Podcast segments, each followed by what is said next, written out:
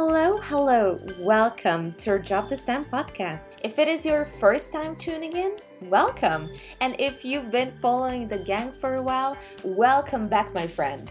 This podcast showcases talented young scientists from different parts of the world who, with their undeniable passion for science, dedicated mindset, diligent work, and exceptional achievements in the STEM fields, are making a lasting impact today for a brighter tomorrow. We also infuse science with the humane aspect of it, showcasing the person beyond the project board. The guests are ISEF, USIS, SciUS, RSI, and IGEM alumni. You can discover more about that on www.dropthestem.com, linked in our bio. If you enjoy listening to the episode and think this is worth tuning into, feel free to share it with others, tagging the pod, because we love seeing some supportive queens and kings. And now, let's jump right into the episode and discover who is gonna be dropping the STEM today. This upcoming episode is one of a kind, the result of a fruitful partnership with Inspo Science Canada. Inspo Science Canada is a nonprofit organization that provides avenues for aspiring young scientists in Canada to feature their research at global research and innovation fairs. We already have Inspo Science alumni on the pod, like Sean Bay or Brandon Matush, but now, in the current pandemic, Inspo organized North America's premier online science fair with 30k dollars in awards, 2 million plus dollars in scholarships, 15 internship and lab opportunities, and three fully paid trips to compete in Korea, Spain, and New York. You probably have seen the pod encouraging you to apply, and I'm overjoyed if you did, or recommended it to someone because this fair presented some wonderful opportunities. The evaluators were from Harvard, University of Toronto, IBM, to name a few, and sponsored awards were from Nokia, Scotiabank, and guess what? The People's Choice Award from Drop the STEM. And drum rolls, please, because the People's Choice Awards winner is Kushi Parikh, who also received silver medal, $18,000 entrance scholarship to the Rochester Institute of Technology, and a $500 bursary to the Knowledge Society 2020-21 session. This inspiring roboticist designed a deep neural network to detect antimicrobial resistance in Streptococcus pneumoniae. Her study presents a proof of concept for the application of CNNs to detect AMR polymorphisms in bacterial DNA which can be extended to other pathogenic antibiotic combinations in the future. She also designed a convolutional network to diagnose Lyme disease previously, received Silver Prize in Genius Olympiad, the Petit Family Foundation's Woman in Science Award, and won Best Policy Paper, Diplomat, and Delegate at ASU Model UN Conference. Kushi tutors struggling students and teaches kids how to build autonomous robots. So let's just jump right into the episode, and I hope you will enjoy this conversation as much as I did and feel galvanized to better our present and future. As expanded on earlier, this is a special episode in collaboration with Inspo Science Canada, where Kushi, you became the People's Choice Award winner. So, welcome on the podcast, and first of all, congratulations. Thank you so much. It's very nice to hear that. On this podcast, we are going to discover the project you submitted in more detail that obviously gained a lot of traction. But to start off, in order to understand our past, we have to date back a little bit. So, do you remember your first encounter with the wonders of science? In the fourth grade, I competed in a first robotics competition Something that I really liked about that competition was that it wasn't just about robots. Each year there was a different theme. So the theme the first year I competed was Nature's Fury. Teams would build and program robots to complete tasks on the field, but they'd also create a project related to that year's theme to bring change in their community. That year, we created a kids' kit for comfort and survival during a natural disaster. A few years later, the theme was animal allies, and our team prototyped a device which would attach to the bottom of a boat and emit like a special wave frequency to alert manatees to keep their distance. The last year I competed, the theme was hydrodynamics, and our team tested alternative cement aggregates to reduce sand mining. For me, it was that connection between robots and a STEM solution for the community, which made me realize the potential of science to positively impact the world. And I love that feeling of bringing change. So I stuck with the STEM field. I think it's so great that you could reflect on those memories that you've gained during your scientific experience because it's not just a healthy and uplifting habit to practice in your daily life, but also a celebration of where you were and how far you've come and how those experiences has shaped your outlook in science and how you conduct research at the moment, right? Yeah, for me it's it's all about the people who I get to impact with the research work that I produce not so much about what the research work itself is, but the broader impact it can have on my community and the people around me. That external impact, you can feel that, okay, this is not just a robot, which is praiseworthy in itself, but it can be used for the better to shape your community. And that people center approach, we can say, that made you stick with the STEM fields in the long run. That's exactly it. Like when I was first working with the neural network, I had a choice to be able to create a neural net that could play a card game very well, or a neural net that would be able to recognize a certain type of rash to help detect early symptoms of a disease called Lyme disease. And I went with the second option, but both were equally difficult and required the same amount of skill. I went with the uh, using image recognition to diagnose Lyme disease because it had a greater impact on my community and the people around me. So it's not skill alone that makes a great scientist or an impactful research work. It's also the the broader community implications that that work could hold. I like that you brought your work in Lyme disease into the picture where you've implemented convolutional neural networks, but that you also highlighted the fact that sometimes, and it does not only happen in our daily life when we have to choose from different options and we have to deliberate and use wisdom to connect the dots and see what is the most useful decision, but in research works as well, where you are presented with multiple opportunities and you have to stick with the road. And I'm glad that you did because um, that paved the way for you to work on convolutional neural networks. That was actually a project you submitted to INSPO IRIC. Yes, that's right. I submitted a project which used convolutional neural networks to uh, create an antimicrobial resistance profile from an unknown bacteria strain from Streptococcus pneumonia. And why did you choose this organism? So let's introduce the protagonist of your project in a way. Streptococcus pneumonia is the most common cause of community acquired pneumonia and invasive disease like sepsis and meningitis, but it's also a primary cause of viral secondary bacterial infection. And historically, during influenza pandemics, including N1H1 and even COVID 19, it increases the morbidity and mortality rates of patients who are infected with both Streptococcus pneumonia and the viral infection. So I thought that it was very relevant to what's going on right now. That's why I chose this organism. But also, my work represents a proof of concept. So I can take whatever I did with Streptococcus pneumonia and implement that with other bacterial strains, such as tuberculosis or MRSA, which are both highly antimicrobially resistant. And profiling those strains could help researchers get a better idea of not only the growing resistance rates, but also it could help doctors prescribe effective antibiotics to treat infections. Absolutely. And just as you said, that those secondary bacterial infections can make the outcome even more severe, as you re- reflected on the mortality rates. In terms of bacteria, we hear the phrase antimicrobial resistant a lot these days and the numbers have just um, kickstarted in a way and we have a lot of blind spots in terms of antimicrobial resistance in microbiology. But you've targeted this problem from a computational neural network side. Why did you choose that path?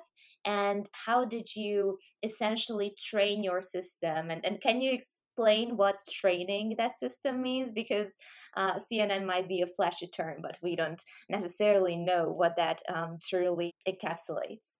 Sure. So CNNs are just a special type of neural network specifically geared towards computer vision and image recognition. So, uh, some places where we've seen CNNs at work are during those like robot CAPTCHA surveys that you might take, and then you have to try and pick images that contain a certain uh, type of like traffic lights or stairs, and then the computer will verify if the images that you selected were correct and let you proceed based on computer vision systems. Like self driving cars and certain autonomous robots will also use CNNs to check their surroundings and survey around them to make sure it's safe to proceed. Convolutional neural nets process image inputs, so I can't just input the DNA strains as they are. They need to be pre processed and converted into images before they can be used to train a prediction model. So, what I did first was because every DNA strain was a little bit different because they were different organisms. So, I aligned them all together so that they had the same number of characters in the sequence. And that way, when I converted them into an image, aligned nucleotides would occupy the same pixel coordinates. So the letters A, T, G, C, and null spaces were converted into red, green, yellow, blue, and black squares. So in the end, I had a like a 300 by 600 pixel image, and I would input those into my network. And it was the first of its kind network which treats DNA strains as images in order to learn about resistance and susceptibility. So each strain was classified as resistant or susceptible at first. Then the machine would take a guess, and depending on whether it was right or wrong, it would adapt its parameters to become more accurate the next round. Thank you for the explanation. It was very vivid, and I like the fact that you can code the DNA's sort of secret ABC that now has been um, deciphered for more than 60 years into visualized images that you can work with um, and that you have the parameters aligned in this way. You've mentioned susceptibility and resistance to antibiotics. Uh, what's the resistant rate of this um, specific type of microorganism? We might have heard about beta lactams and tetracyclines if somebody is familiar with microbiology, but how uh, many resistance um, strains uh, did you have to test? What was your methodology like in this realm? The pool that I was using of the different strains they had different resistance rates, but the median resistance rate was 51.3%, and they ranged from 15 to 89%, and the 89% resistant was the penicillin.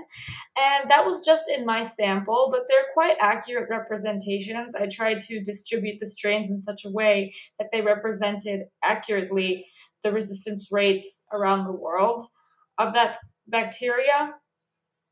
So it, it just it varies very greatly, and I think part of it is due to the amount of interest that scientists and researchers have in resistant strains. So those are sequenced more frequently than than susceptible strains are because we place more emphasis on what strains are resistant so we can see what their genetic makeup is and then target them in a certain way. So it, it just part of it depended on what strains were available for me to use that were already sequenced. But also another part of it was trying to emulate what the global resistance levels looked like. I understand. Now that you've implemented CNN in this project and you've tested those different traits you've mentioned, first of all, what kind of results have you received with this project and how do you imagine develop in the future? What are the next steps you want to take? My resistance or prediction model performed with 92% accuracy And this project presents like a proof of concept which can be applied to any strains with enough DNA sequences available to train a prediction model. In the future, I would want to share my work with local bioinformatics companies and explore the potential of applying my best performing prediction model in a clinical setting. And it's possible because the network achieved a high performance accuracy and a high F beta score of 93%. As next generation sequencing technology becomes more widely available and cost effective, this prediction model becomes a more lucrative option for profiling strains. That's a very impressive work because you are targeting such a niche like antimicrobial resistance combined with um, neural networks um, that I think is highly needed. And AMR is on the rise in Europe and in the US and many parts of the world with this medical aspect and approach. You also have the people centered side you mentioned that you can help people in this easier way to decipher what kind of antibiotic would be the best use to, well, first of all, medical professionals, but through them affecting people. And you mentioned Lyme disease previously, where you also implemented CNNs. How has that gained experience helped you in your current work? So, in eighth grade, I programmed an image recognition network to diagnose Lyme disease. And that represented a binary classification model. So, an image input into the network was either Lyme positive or Lyme negative. There were only two classes, so the process of classification was relatively simple. This year, I was able to build on the experience I gained to attempt a multi-label classification network. Each image I inputted into the AMR profiling model had five correct classification tags instead of just one. So before training the model, I created a list of 10 element one hot encoded binary arrays, which represented the correct classification of each image. For example, the first index in the array represents cefoxitamine susceptible. Images whose vector tags have a 1 in the first index are cefoxitamine susceptible, while those with a 0 in the first index are not. I'm grateful for the amount of exposure I had at a young age to machine learning. It's provided an amazing foundation for me to approach more, more advanced problems. There's so much that I and we as a group of computer scientists can still learn about machine learning and computer vision, and that's what I love about this field is that there's still so much to explore. Yes, and that gained experience helps you decipher new techniques and implement multi level classification. And then with that set of skills, you can move on to the next project and um, just continuously learn more and more and practice lifelong learning. Now, I'm gonna just tell you, change up a little bit because you said that there are so many aspects of science to explore. We like to dig deeper on this podcast a little bit and have a future focused approach, you can say. So, with your knowledge and background in robotics, how do you envision the future of robotics? So, I build competitive robots. Most of them are driver controlled. In the future, I envision that those robots would be mostly, if not completely, autonomous.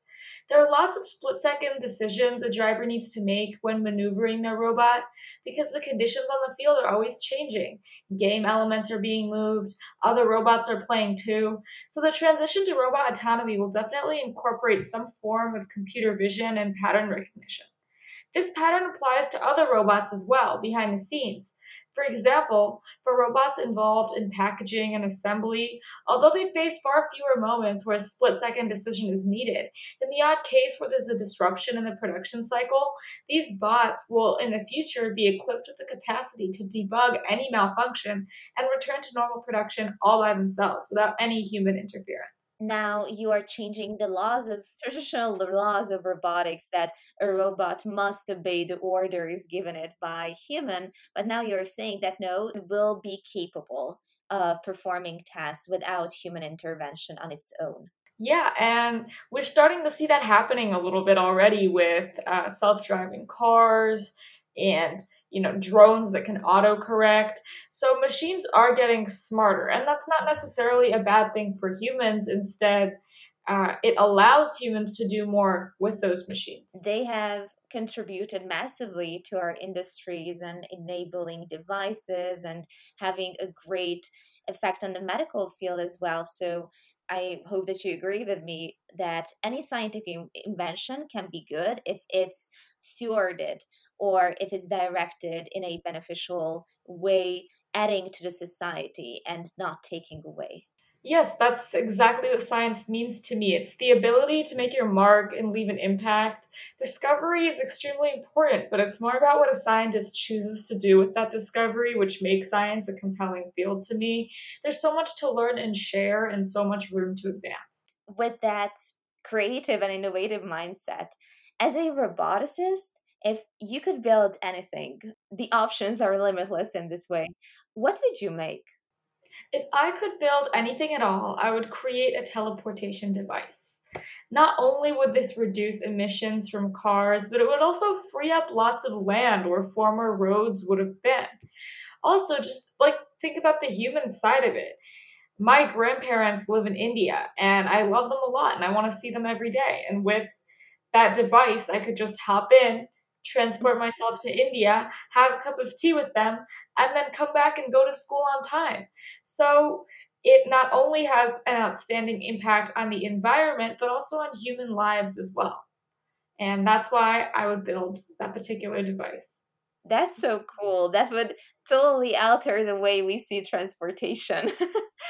That's true. I mean, public transportation is already becoming advanced with those lightning fast speed trains. And just imagine if you could just step into like a, a ra- I just imagine it being like a round portal and then instantly you're in a totally new place. It would I think contribute to globalization in a whole another way. People would be traveling everywhere, learning about new cultures and become more accepting of different ways of life that sci-fi like transport system might also feed uh, a lot of people's wanderlust. I'm waiting for your publication. Let me know when that's gonna be out.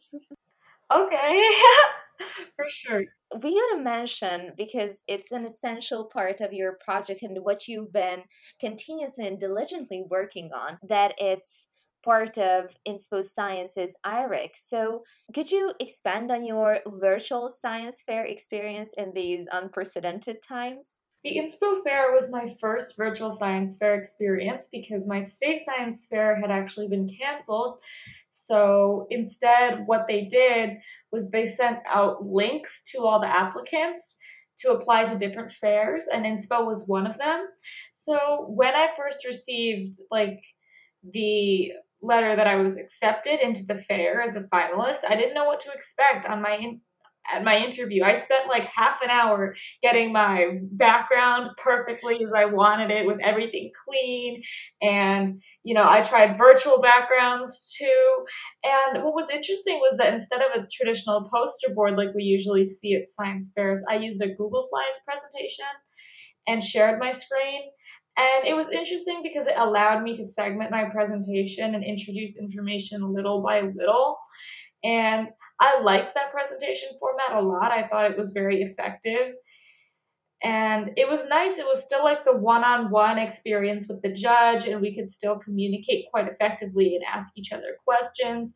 And I made some really nice contacts along the way because I always make it a point to make sure I know my judge's emails or contact information so I can reach out to them after because they're interviewing me, but I can still ask them questions about what they do and how they're involved in the field because the judges are experts in bioinformatics and there's some really cool projects that they're working on. So it was really great to meet them and to talk to them virtually or otherwise. You've given some essential advice that I believe many of the listeners can take to heart.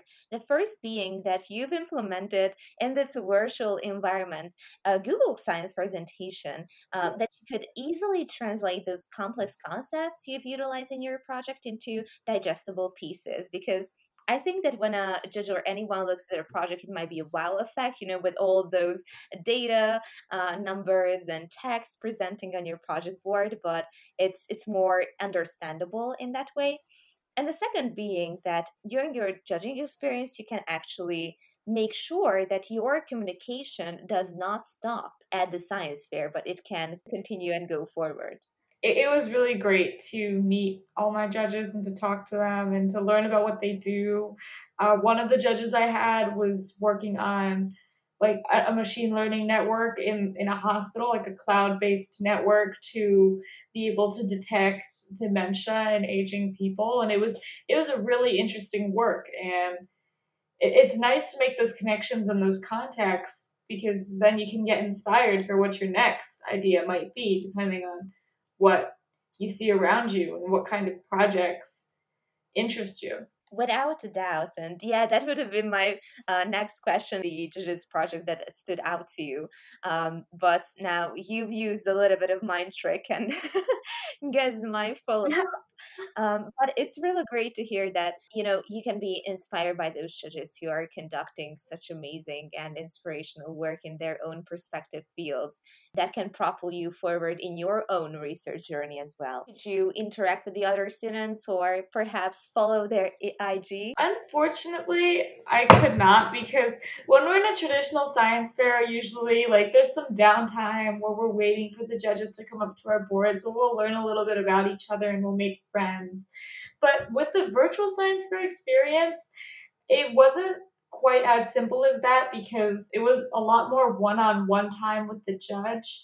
And once your interview was over, you could just log out and you couldn't, there was no time for you to really talk to any of the other applicants. But what was interesting was you can still learn about what their projects were because IRIC had put together a really nice website where you could look at the projects in your category, like them, give them hearts, which is, I mean, I that's why I'm here today was because I received some hearts from my competitors and from friends and family who had seen my project, or just from people who had visited the website and thought that the project was interesting. But you can still learn about what they're doing. It's just I miss that personal connection of being able to talk to them as friends instead of like you know, seeing them as competitors or just scientists because it's always about the people behind the project. Very much so. I'm glad that very uh, a lot of people hearted your project and that you're here today. And I'm going to take this opportunity and tell the listeners that if they want to experience the greatest works now conducted by scientists today, to go on that website and specifically also check your project because you have submitted information. I think it would be really mind blowing and very interesting for people to see and learn more about your work as well. Yeah, uh, on the website, there is my full research paper. There's a short video of me explaining what the project is about in a little bit more depth. You can read a little bit about me too. I have like a bio description there, and that goes for all the competitors. They have the same three things on their own profiles, and it was it was really interesting to flip through all them and see. I was like really surprised by how many machine learning projects there were, and it is astonishing to see how much the field has grown since when I did it in eighth grade. It was like super novel and a, a whole new thing. And now we have that technology, but what's novel is how you apply it instead of what it actually is. So that's i think a very unique approach in ml and i'm interested to hear about your experience in that research at what are some of the aspect of ml not necessarily scientific but how it's applied has changed over the years and perhaps who are conducting it? Because i guess that um, some girls might also choose this route. Machine learning is one of those fields where as long as you have a computer with sufficient storage space, you're good. And that's why, like, how the pandemic has affected how I'm able to research and conduct uh, experiments, it hasn't really changed too much uh, because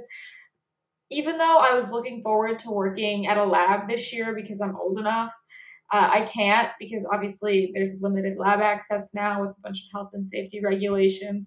But that's okay because I have experience working with computers and I can do this safely and remotely as well. And so can anyone. Anyone with a computer that has enough storage space and with a will and a drive to learn how to do it.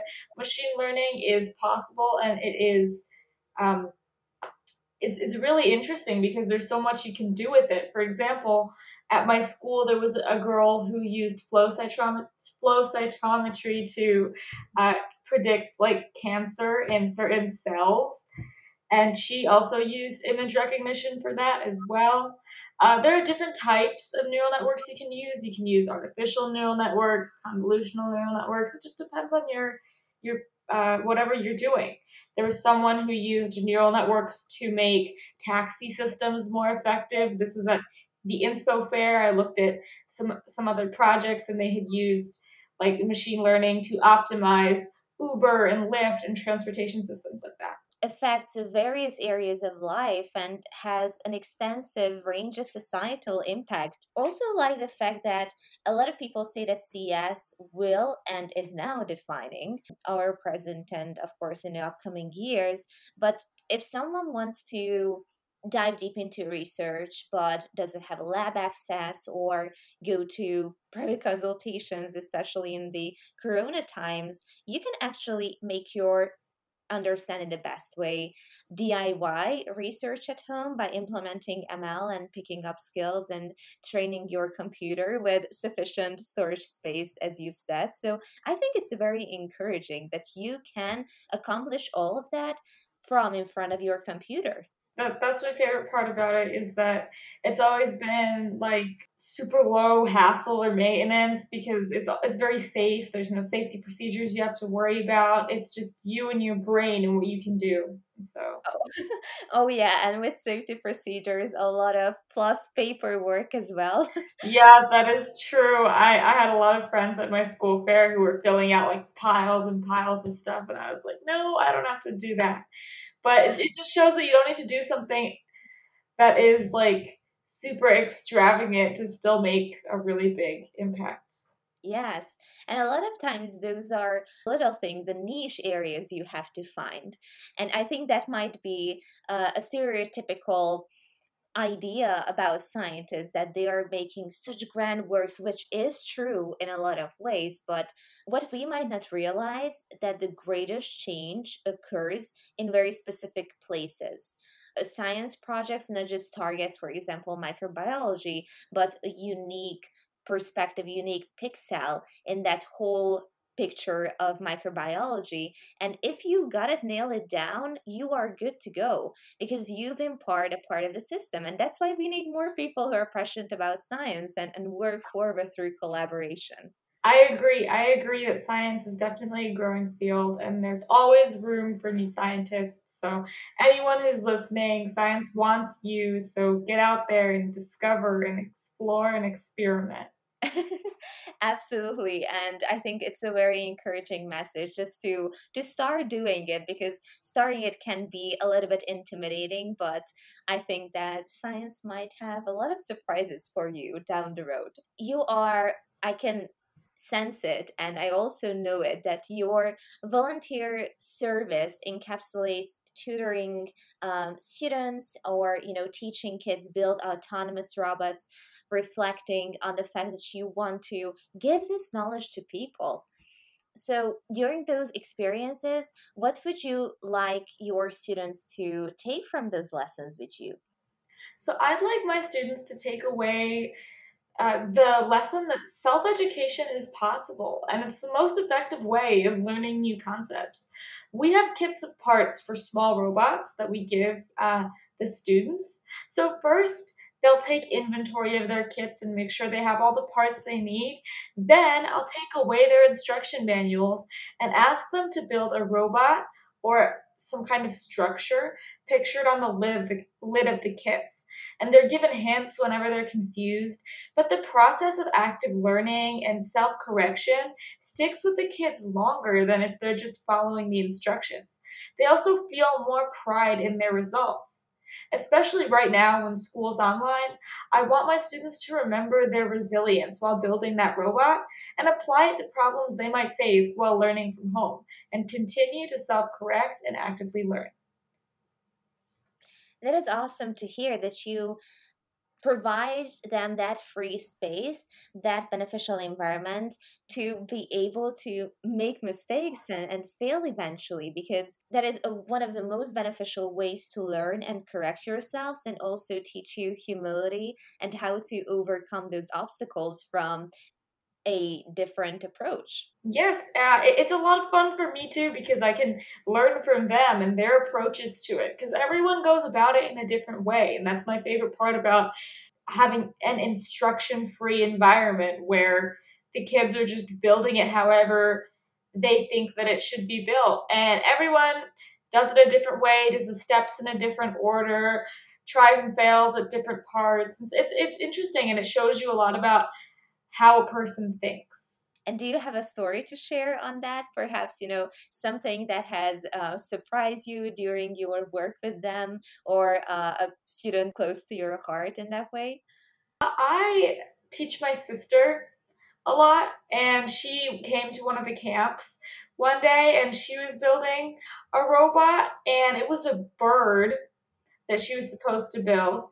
And when when it came time to program the bird, she did it in a way that surprised me because you were supposed to use one specific block to to cause the bird to move, but she was able to do it with a different sequence of blocks. And it's a simple program, it's not like text based programming. But it was interesting because she approached it in a totally different way. And I was going to tell her that's wrong, change it. But before I could say anything, she had just done it and it was working. And I was like, it's interesting to see how when you don't know what to expect, the organic thinking process is a whole lot different. I love it that your sister actually brought in that element of surprise for you. I didn't even know that you could you could do it with that sequence of blocks. I wasn't introduced. I wasn't as familiar with the programming. Even she wasn't, but it's interesting because I already I walked in there and I knew how it had to be done. So I had like a, a vision of what I wanted all the kids to do, but then they were just doing whatever they thought would work and a lot of the time that was successful. And it was surprising to see how their trial and error process was it, it was so effective. Yes and i really like the analogy you you brought in here or the more broader term expansion because we might have a single approach, one the approach, okay, this is going to be the way I'm going to go about this problem. But having that flexible um, and beneficially childlike mindset, the ability to, you know, be courageous to miss the mark is very helpful. I totally agree. It's all about risks and it's all about mistakes and learning along the way. On that note, could you tell time you help someone become more successful or you know influence a person for the better because you also tutor struggling students um, in in robotics or in other subjects as well this is about someone who I wasn't tutoring, but I was working with her. She was a girl my age who was losing both her vision and her speech. So I worked with a team of people based in Florida virtually over Zoom and we designed on SolidWorks, we uh, catted some 3D printed charms, which had braille on the back and a symbol on the front. For example, a charm had the W letter on the back and then a glass of water on the front. And we incorporated the girl's personal style and catchphrases, things she would like to say on the necklace as well. And it made me realize that nothing can change our ability to innovate and create for positive uh, impact in the community because even though we were online, we were quarantined, we were still able to achieve something amazing and create something that had a lasting impact on someone's life. And it allowed her to continue to communicate and make the most of her circumstances. And she has an amazing personality. So it allowed her to express all of that, even though she was losing some of her sensory abilities. She was still able to communicate with the people around her and be the same bubbly girl that we met and we worked with. That is so touching. Thank you for sharing this story. And I also like seeing through this meeting or through this journey you've taken during quarantine that you were able to incorporate her uh, bubbly and gregarious personality by bringing in that fashion design aspect into the charms. And I think it just really shows the intersectionality of science combined with the humane aspect of it. I agree. Science is one of those fields that pervades all of the other different uh, aspects of life, including like humanitarian efforts and uh, working for like in the fashion industry. It's it's everywhere. Science is always it's always where there is progress it's a big driver for change yeah and it's great to be you know an element uh, a forceful element in that change you are also invested in other areas such as the model un or united nations conference. And with that you won best policy paper diplomat and delegate at asu's arizona state university's um, go devils right? Model yeah. Un conference. So, what are your tips on, you know, through those experiences and through the journey uh, you've taken on effective communication and audience engagement because you've made a lot of that for that UN conference. A lot of speaking at Model UN is always impromptu and it's it's improvised as you go along. So to communicate effectively, what I always do is I think to myself, what is it that I want to communicate to my audience? You need to have that clear argument because wavering or straying from that argument will decrease the impact your message has on an audience. So think about that one concept you want to stick before you create your speech and then build your rhetoric around that concept because that will just create a clear and cohesive speech and clarity is key all the time. Yes, and not playing games in that sort of way. And I love that because specific knowledge can get you a job, but investing in your communication skills is a great way to progress in your career and perhaps your personal life as well, taking that clear communication and forming that as a habit to improve your relationship? Have you uh, relationships in life and friendships? Have you experienced that outside of the UN conference? Well, the ability to communicate, we were just talking earlier about how science is so pervasive and affects all fields. When you're in a science fair and when you're competing, that is one of the most important things the ability to communicate your project effectively to a judge. Now, I never competed at the Arizona State Science Fair, but I know that I did compete at the Connecticut Science Fair. And what they did was one day they'd just look at your project boards, and the next day they'd call you back, and you could see the ribbons that they put there and the questions that they would write in front of your project so you know what to think about.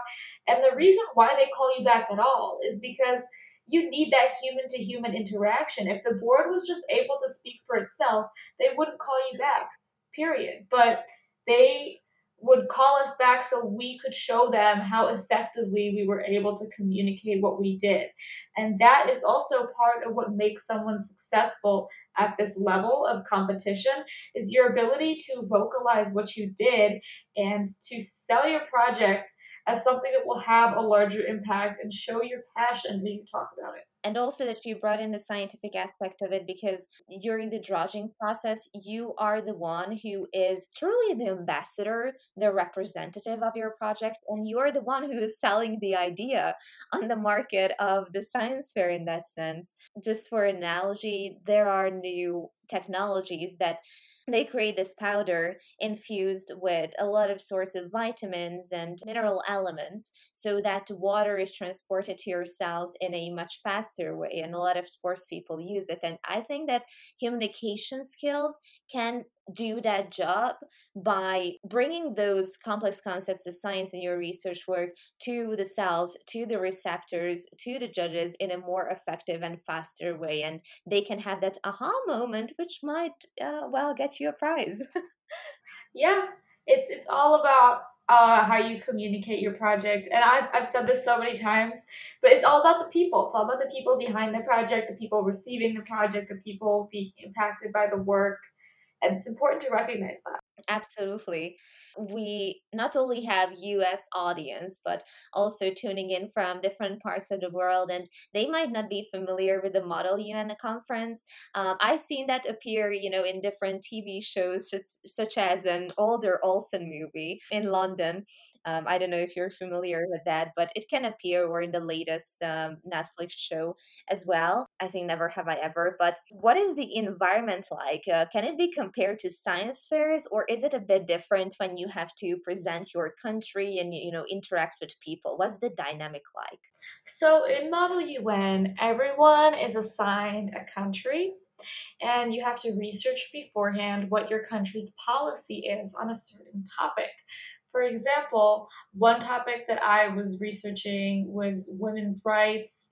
Another one could be sex trafficking or um, uh, distribution of food in times of war and scarcity. So, those are all also uh, just all sorts of topics that nations have to face on a daily basis. So you have to thoroughly research that and then go up in front of the group and present it. So in that way, it is like science fair. It does have the same presentational aspect in both, except with Model UN, you're not innovating anything new before and presenting it. Instead, when you go to the conference, you have to work on a new resolution with other delegates.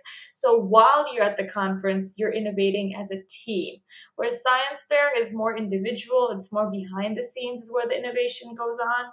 But in Model UN, you come together, and that's the purpose of the conference itself is to come up with an innovative solution. So, in many ways, there are parallels, but it's a little bit different in how you can communicate as well as the content that you're communicating. But the foundation of both um, Model UN and Science Fair is very similar. I see. And and thank you for the clarification and also finding some connecting links while bringing in the distinction effect as well. Um, and I feel that this Model UN conference also increases empathy and sympathy in you as you are discovering different highly related fields or topics that we have to deal with now while also paving the way for diplomacy. And that's why my coming up question which is asked frequently on the podcast uh, because we love making an impact. But if you could change anything about society, what would it be? I would change our society so education, knowledge, and discovery are the most highly prized things in our society over wealth, power, or status. Education is easier to share than money because there are infinite things to learn. So, and people can both be educated. It's not like if you educate someone, you're losing some of your education, which is what it's like to give someone money. You're losing money from your account. But education is an infinite resource. And in my ideal society, people would hunger for knowledge and to spread knowledge to other people. Providing everyone with a good equitable education has other positive ramifications as well. Civic participation would increase, crime levels would decrease, and social inequality would be eradicated. Every other problem that we have, be it health, technological, social, humanitarian, scientific, it's almost always better pursued and sometimes outright resolved when people have the context of a broader education it is surely beneficial. And as I was listening to your expansion on what you would do as a tsar of legislation um, sort of situation, knowledge is power, and but knowledge shared is power multiplied. So if you give it to others, it's not going to go in vain, but actually by the act of giving it to others, you are also going to be blessed and empowered to do so. Yeah, uh, one of my favorite parts about being a scientist or being involved in the STEM field is the ability to share what I know and build capacity in younger people.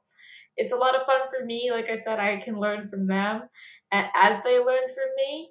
And just knowing that you teaching someone young is like having a hand in the future. It's like giving the future what you know so that they can build on that absolutely you are laying the foundational elements for them and that's why you have to define or help them define the cornerstones in their lives because those are going to pave the way and how they're going to build their life just tapping it to its true meaning in the upcoming years when of course puberty hits in and everything goes on normal the next if question mm-hmm. is you've expanded on how you love um, helping others and help them discover the wonders of science. But if you could have dinner with anyone living today or in the past, who would you choose and why to share this special dinner with?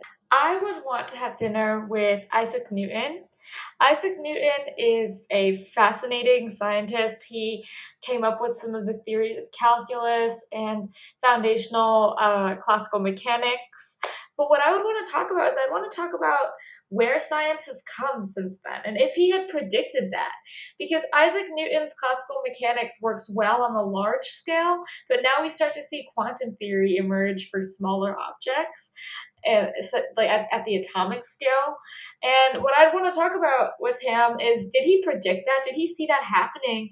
And what does he think about that? Because anytime when sometimes we make a huge discovery, we might think that oh like that's it now there's nothing more to discover I, i'm wondering you know did he predict that there would be expansions on his theory or did he think that his theory was final and I'd want to, uh, obviously, I'm taking calculus right now, and it's a little difficult. So I'd like to get like some help from Isaac Newton himself on some of the questions that I have about that.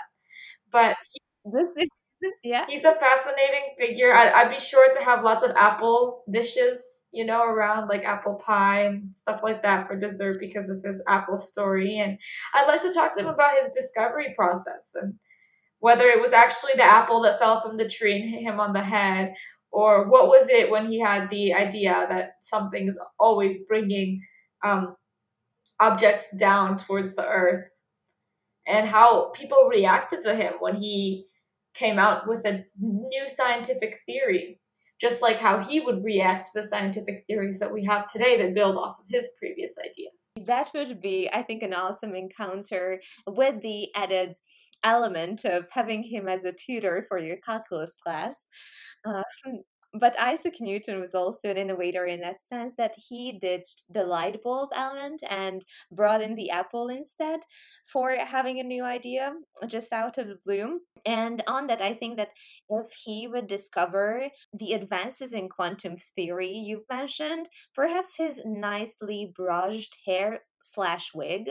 He he knows that best would turn into an electrified einstein hairstyle in that situation. It'd be very interesting to to expand on those topics and ask information from him. What do you think what's the most shocking quantum theory application that would be the most appalling to him I was learning about wave particle duality and I was thinking that it's hard to get your like head around the fact that like light is a wave but it's also a particle at the same time. I think that that would be a really confusing idea for him to understand as well as for like anyone right now to understand students, teachers, anyone. It's it's a bit of a difficult concept to grapple with and I think that Newton I don't even know if he had he would consider a motion of objects that small, like photons, to be applicable to his classical mechanics. But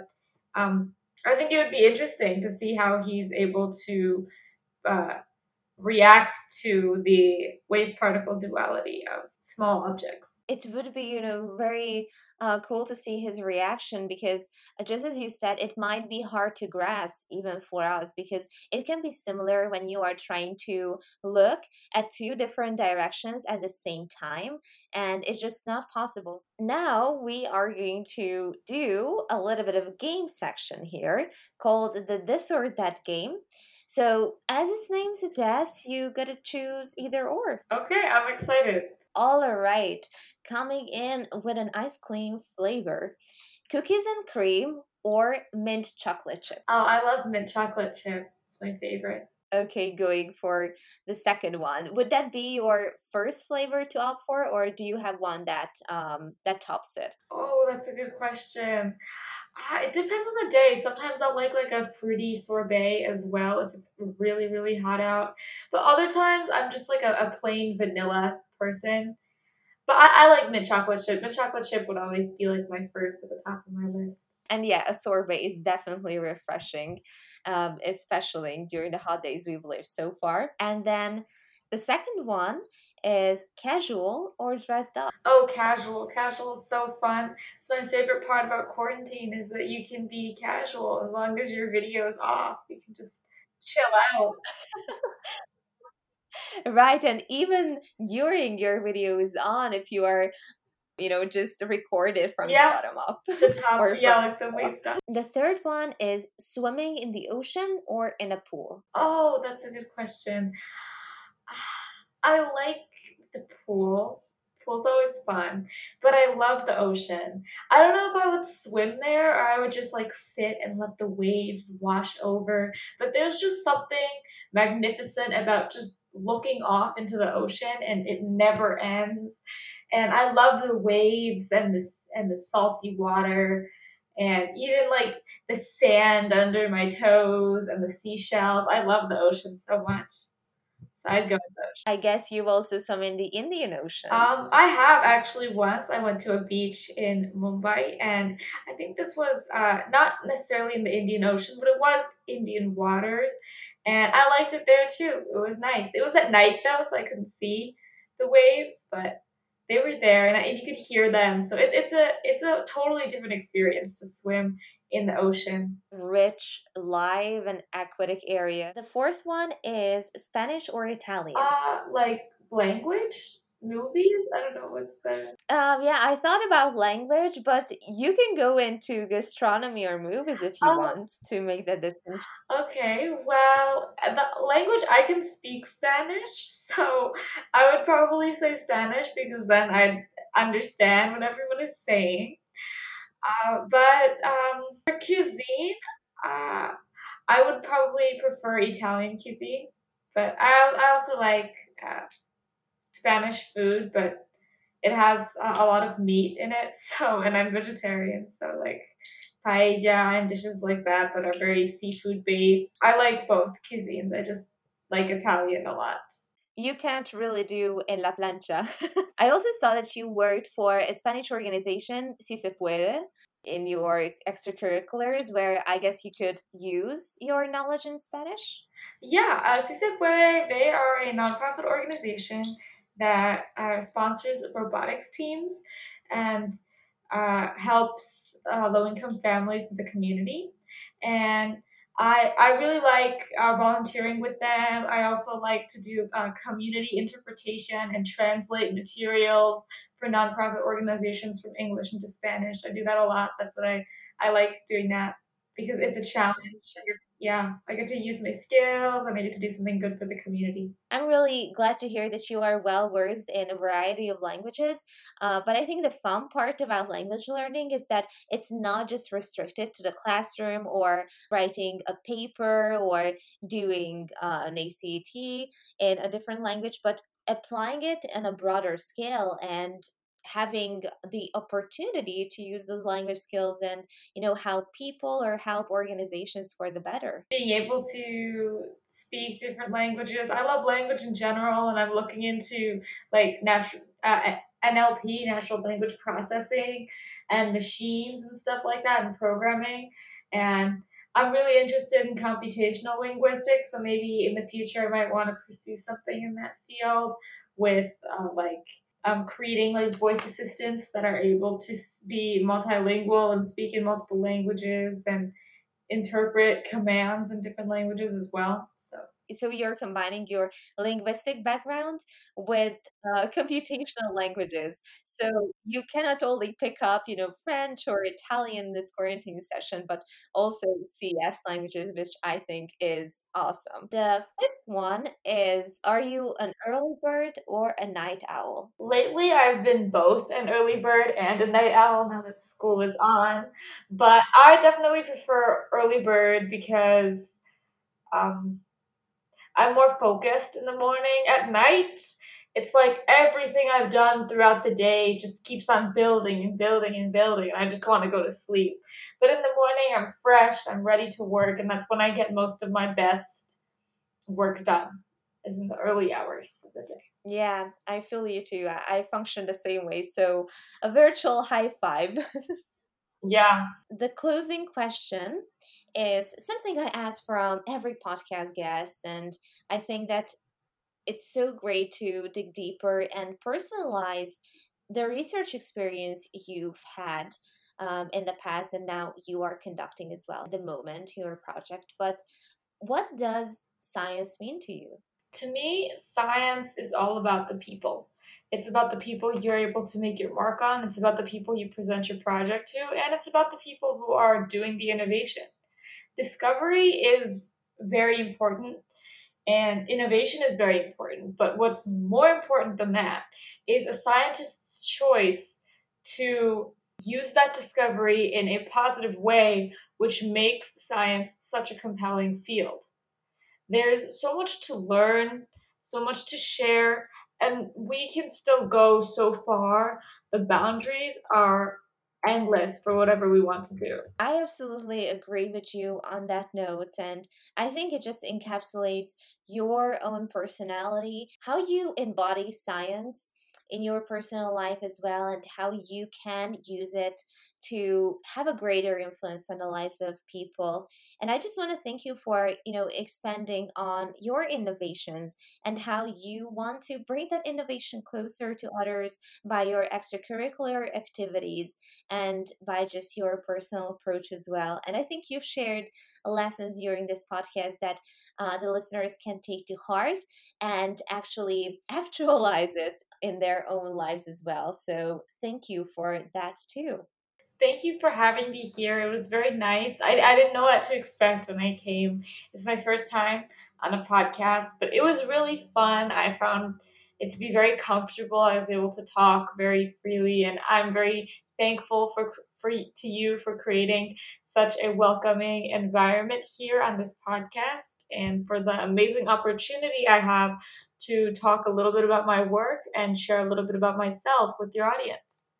Thank you. I'm very humbled by your words, and that is truly the goal of the podcast is to make the guest feel comfortable to express his or herself and communicate ideas that are going to be so impactful in the lives of others. And I think you fully achieved that during this episode.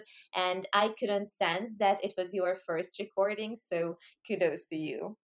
Thank you so much. Uh, you're very kind, and I'm really excited. I, I I look forward to recording, you know, something similar again in the future, maybe for some other purposes. Absolutely. Hope you enjoyed today's episode. The podcast is available on Apple Podcasts, iTunes, Spotify, SoundCloud, Google Podcasts, and more.